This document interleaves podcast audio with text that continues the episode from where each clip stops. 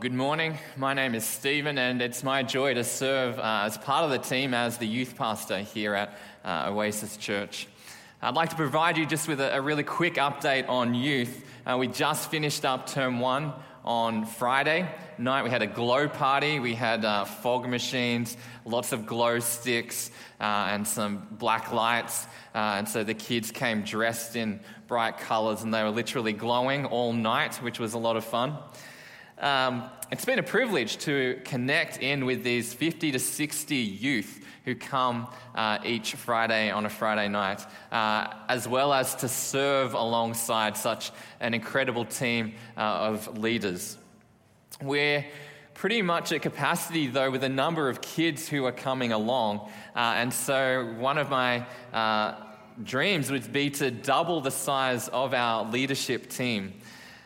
Uh, we'd love to have people who are uh, willing to come alongside these youth on a Friday night, particularly during school term, uh, just to connect with them, to have conversations with them, uh, and to model for them what life in Jesus really looks like.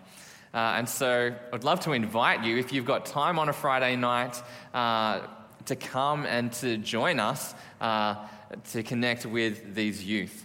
Uh, if you're interested in finding out more, come have a chat to me uh, after the service, uh, or you can also email me uh, at stephen at oasischurch.com.au. Uh, if you're joining us, uh, whether in person or online for the first time, or maybe you've been away for a few weeks, we're closing out our series on the Sermon on the Mount.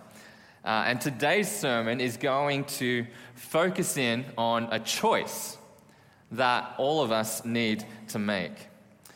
Uh, and so, as we come to our time in God's Word, I'd like to invite you to join me in prayer. Father, I thank you this morning that you have given us your Word.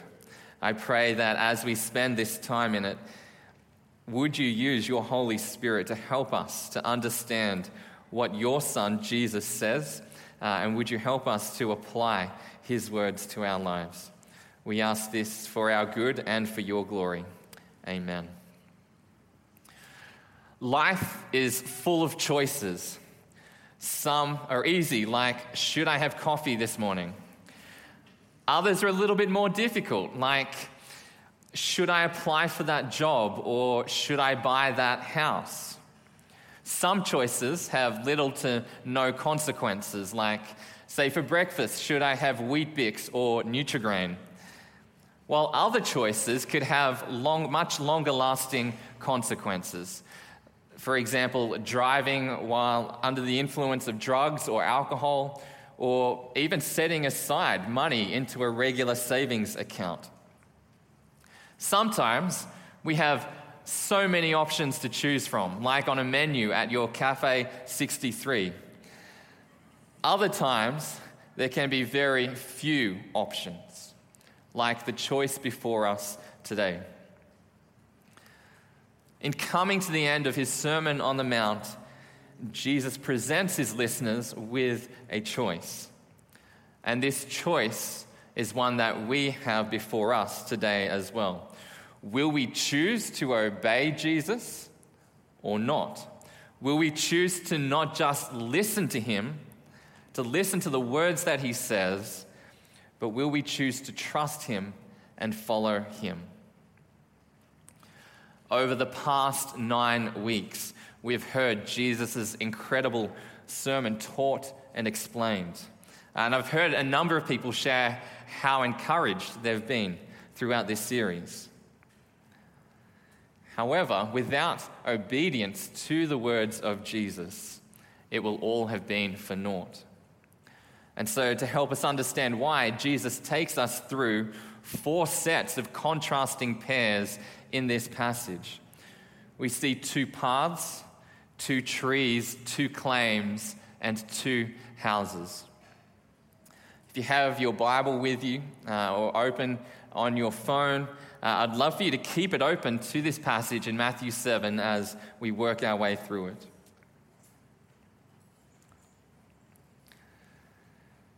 In Matthew 7, verses 13 and 14, Jesus gives us a series of contrasts. There are two gates that lead to two paths walked by two different lots of people and that end at two very distinct, distinctly different destinations. One gate is small and narrow. Through that gate is a narrow path. Neither the gate nor the path are overly obvious, and so few find it. However, at the end of this narrow path is eternal life. The other gate is big and it's wide, and it opens up onto a path that is broad, and there are many who go down this path. It's hard to miss this gate, but in the end, this leads to destruction. And Jesus is pretty clear in this passage in outlining the implications for each option. He wants those listening to understand that the choice they make will have eternal consequences. They will literally be choosing between life and death. If they want to choose the path that leads to life, then that will require effort.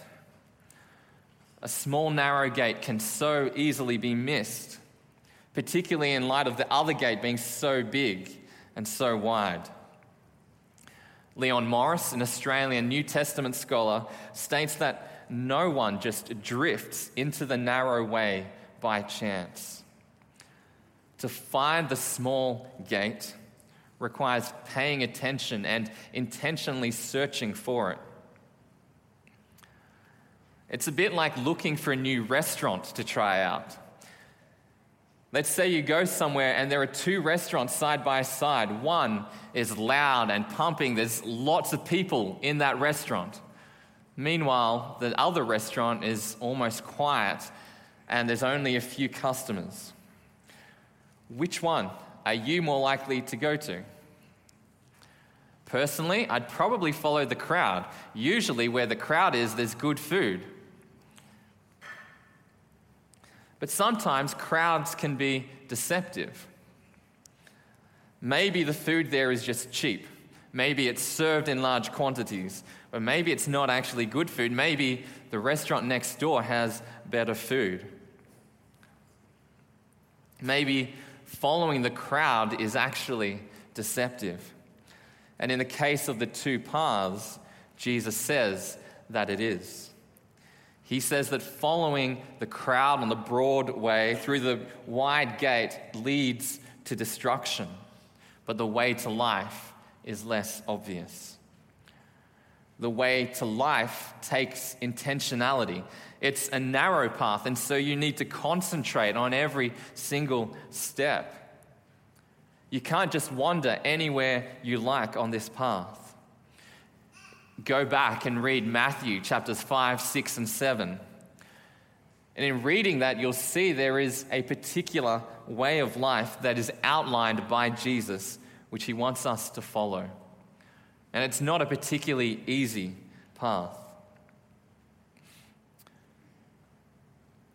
But when choosing which path to take, which gate to enter through, the difficulty should not be the deciding factor. Rather, the destination is what is important.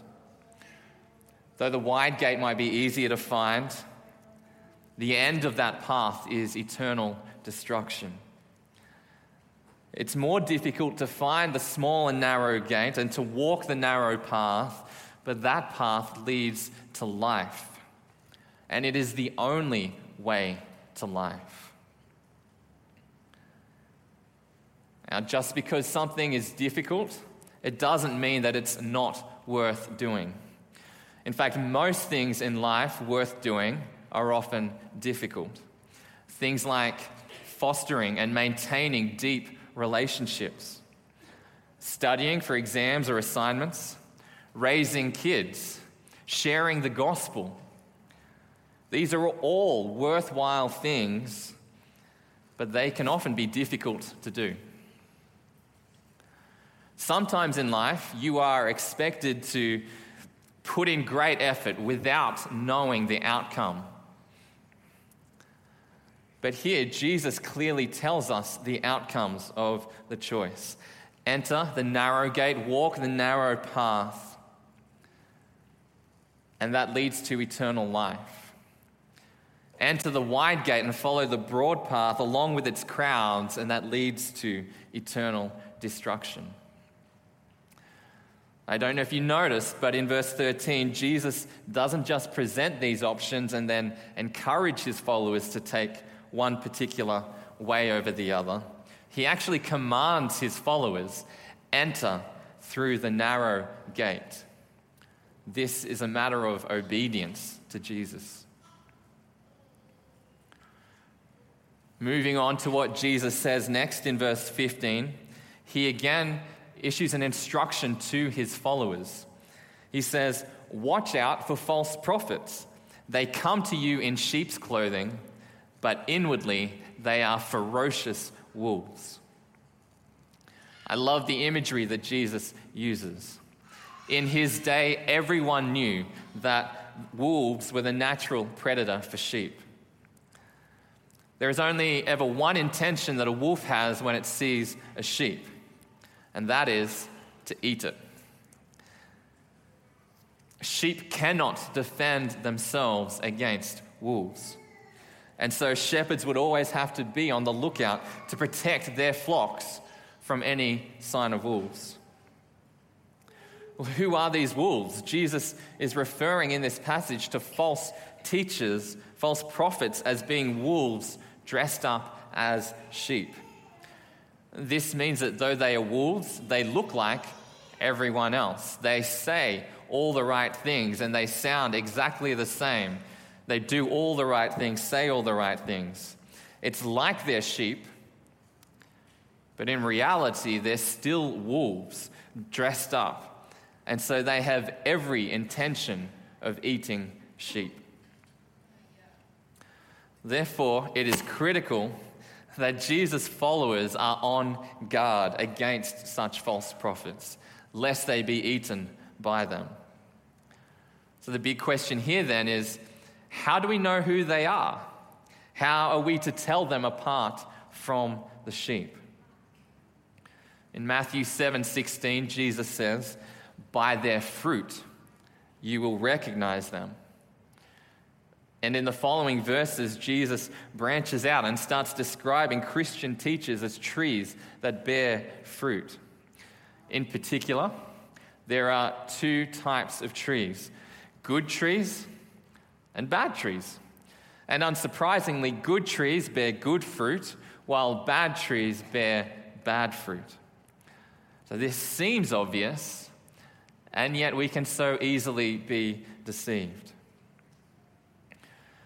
About 18 months ago, someone shared a video with me, and they told me that I should listen to the video and pay close attention to what is being said. Now, I didn't know the person in the video, so I did what we do these days and jump on Google and I searched for this person. And I was shocked to discover that the person was involved in some fairly questionable activities that had caused significant trauma to a number of families who had lost loved ones. So I wrote back to the person who had sent me this video questioning why would I want to listen to this person's claims in light of their behavior? And their response to me was that, well, I should listen to them because they're a Christian. I was a little bit stunned. Was I supposed to take what this person said on board simply because they claimed to be a Christian, even though I can clearly see that their actions are anything but godly? Well, what does Jesus say about it? He says a good tree cannot bear bad fruit, and a bad tree cannot bear good fruit. Now, not all false prophets might be as clear cut as that. The reality is that fruit takes time to grow, and so some false prophets may take longer to reveal their true colors.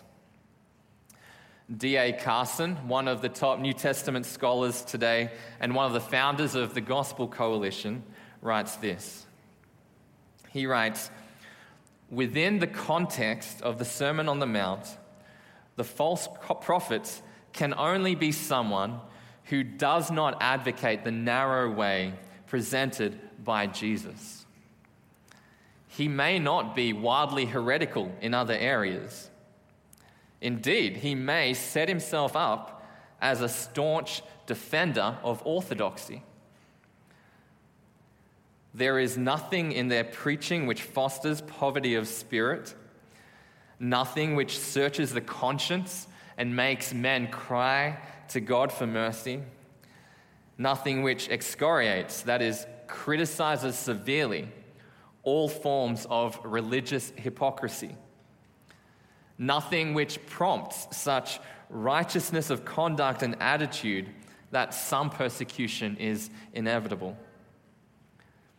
It is even possible in some circumstances that everything these false prophets say is true.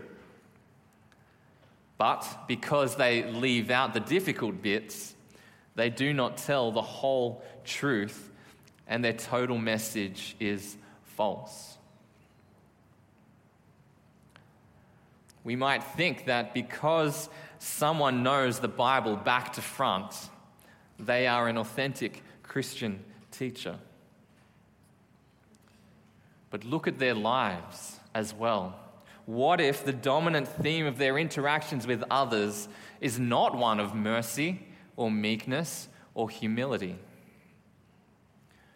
That should ring a warning bell in our minds. In Matthew 7, Jesus says that these people, these false prophets, are going to be cut down and thrown into the fire. Let us hear the words of Jesus and obey them this morning. Let us watch out for false prophets who are dressed as wolves, sorry, who are dressed as sheep, but inwardly are wolves. Jesus doesn't want us to be naive about who we listen to, but he wants us to be discerning. Let's not let it get to the point where we've allowed these wolves to pull the wool over our eyes. In the next paragraph of his sermon, Jesus turns our attention to two claims. One claim that leads to genuine acceptance into the kingdom of God, while the other claim leads to rejection. Well, who decides this judgment? And we see in verses 21 to 23 that Jesus is the judge. He says, Not everyone who says to me, or many will say to me, then I will tell them plainly, I never knew you away from me. Jesus is the one who determines who enters into the kingdom of heaven. Thankfully, it's not just based on some kind of wishy washy decision, but he actually tells us exactly what is needed to enter into God's kingdom. In verse 21, he says, Not everyone who says to me, Lord, Lord, will enter the kingdom of heaven, but only the one who does the will of my Father who is in heaven. Only the one who does the will of my Father who is in heaven. Well, this statement then begs the question what is the will of the Father? And Jesus goes on to point out well, it's not flashy ministry that is a sign that someone will enter into the kingdom of heaven. In verse 22, he says, Many will say to me on that day, Lord, Lord, did we not prophesy in your name, and in your name drive out demons, and in your name perform many miracles? Then I will tell them plainly, I never knew you. Away from me, you evil doers. that seems pretty harsh, right? People have been prophesying, performing exorcisms, and many other miracles in the name of Jesus, and yet he rejects them. Why would he do that? Well, if we look at the broader context of Scripture, we'll discover that such signs and wonders are not purely the domain of Jesus and his kingdom. In 2 Thessalonians chapter 2 verse 9, the apostle Paul writes, "The coming of the lawless one will be in accordance with how Satan works. He will use all sorts of displays of power through signs and wonders that serve the lie."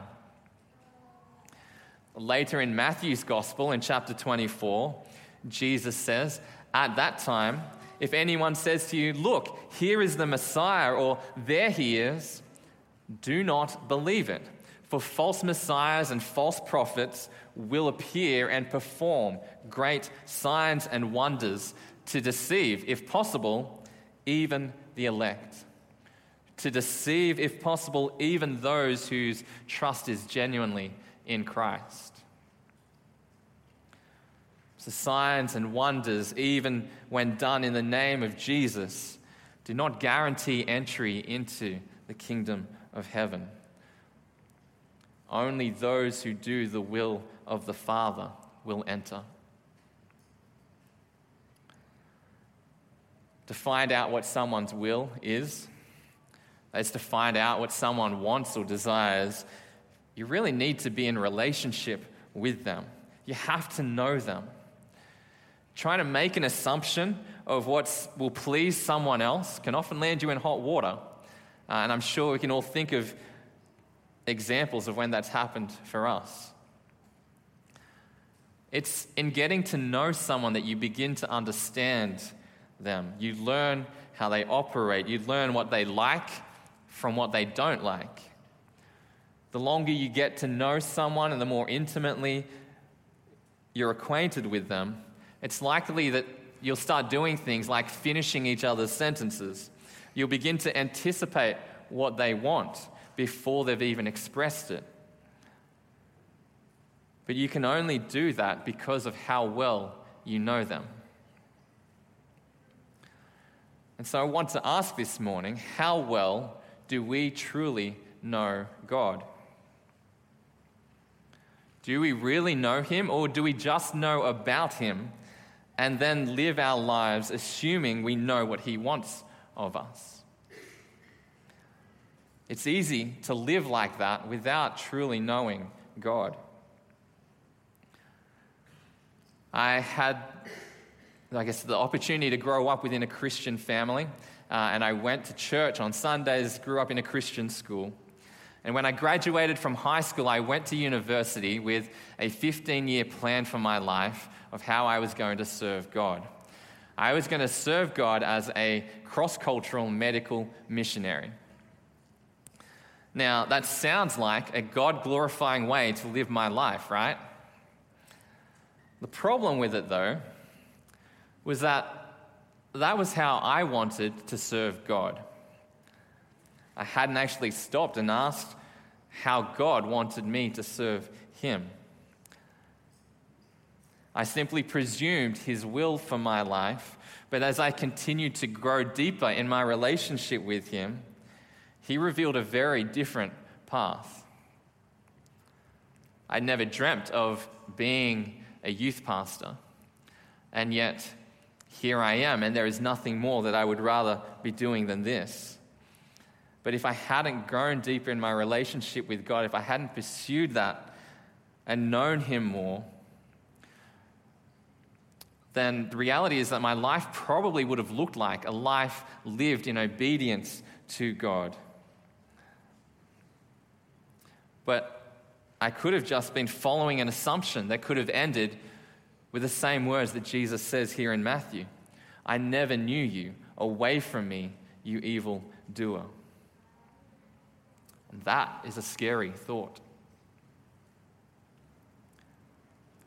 if you were to come before Jesus right now, if today was Judgment Day, what would your claim to enter the kingdom of heaven be based on?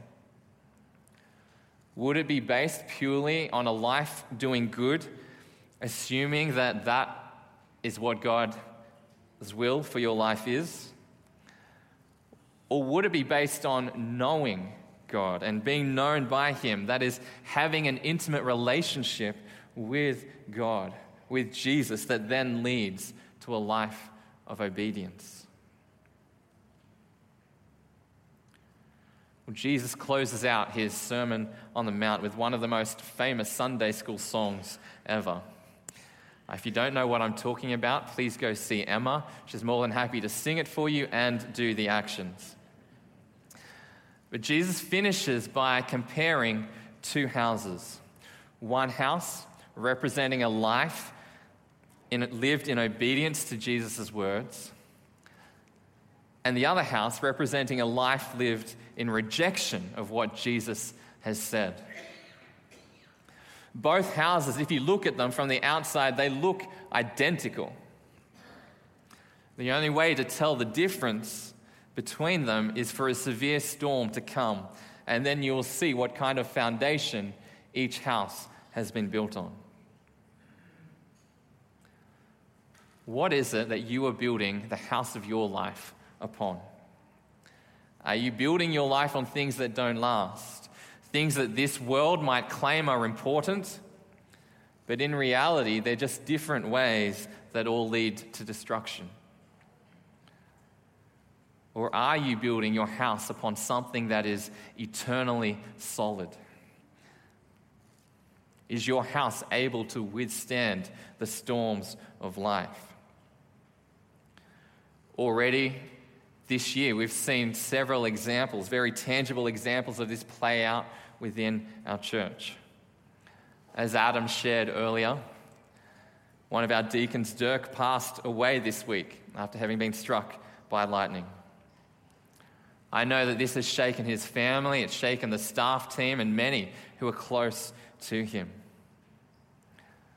But despite the grief and the uncertainty of the last few weeks, it has been incredibly encouraging to see the steadfastness of, in particular, of Dirk's wife, Hannele, uh, and their family. Her messages of trust in Jesus and peace in the midst of her suffering have shown that the house of her life has not been built on the loose foundations of sand that this world offers, but it shows the house of her life has been built on the very solid words of Christ. Another couple in our church who are facing a storm in their lives are David and Selena Fife. Earlier this year, Selena was diagnosed with breast cancer. It was devastating news and required action right away. And yet they've faced each day with a deep, steadfast trust in Jesus.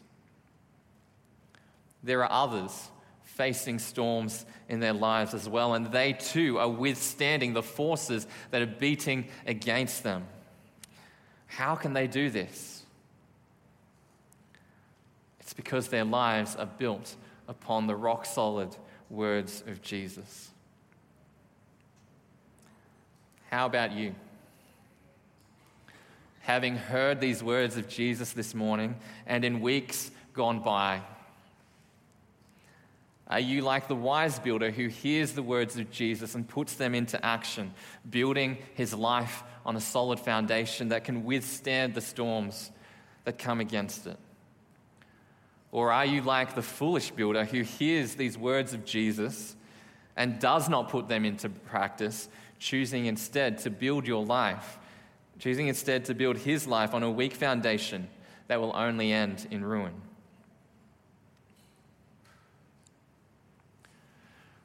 A former pastor of mine used to repeat this phrase over and over again. He would say, We are who we are, and we do what we do based on what we know to be true about God. We are who we are, and we do what we do based on what we know to be true about God. Who we believe that Jesus is will ultimately determine how we respond to his words. Matthew chapter 7 closes by saying that when Jesus had finished saying these things, the crowds were amazed at his teaching because he taught as one who had authority and not as their teachers of the law. The teachers of the law in those days much like many pastors do today, including myself, would refer to other authorities in their teachings. They would quote their equivalents to Timothy Keller or John Stott or C.S. Lewis. But Jesus does none of that. He speaks as his own authority, which was super rare for teachers to do, and so this made him stand out. If Jesus didn't need to point to someone else as being the authority, what kind of authority is this that Jesus has?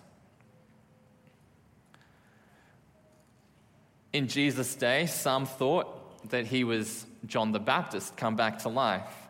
Others thought that he was Elijah, and still others thought he was one of the prophets. Over the centuries, many have questioned Jesus' authority, also calling him a prophet or a good moral teacher. But it doesn't matter what other people, who other people say Jesus is. What matters is who you say that Jesus is. Because that will determine how you relate to him.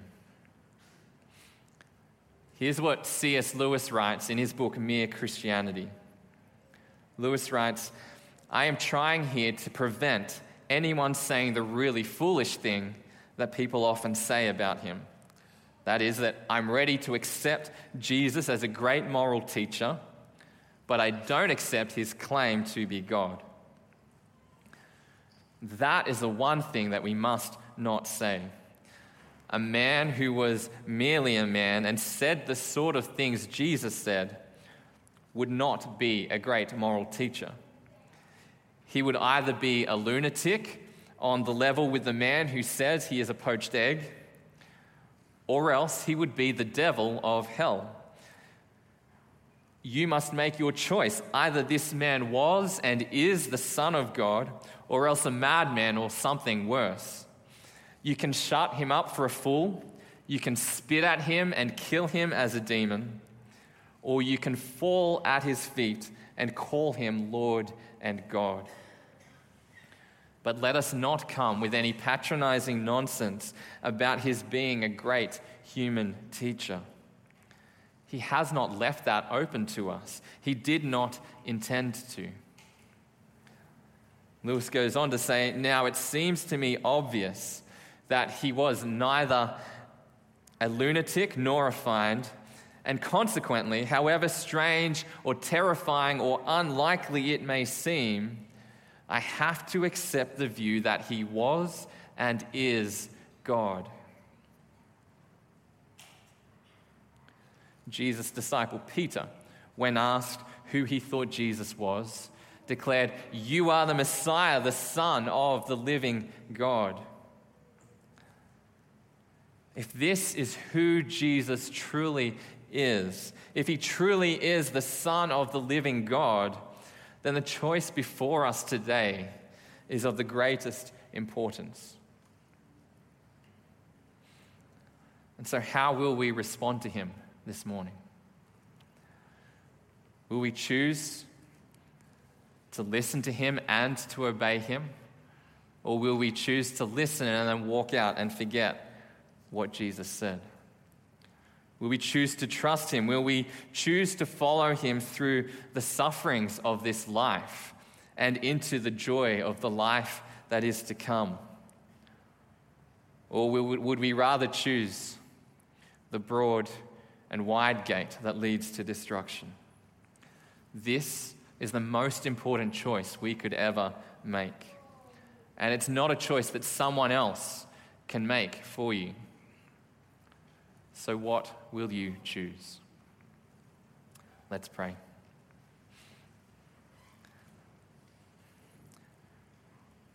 Father, we thank you for sending us Jesus so that we might know you more intimately.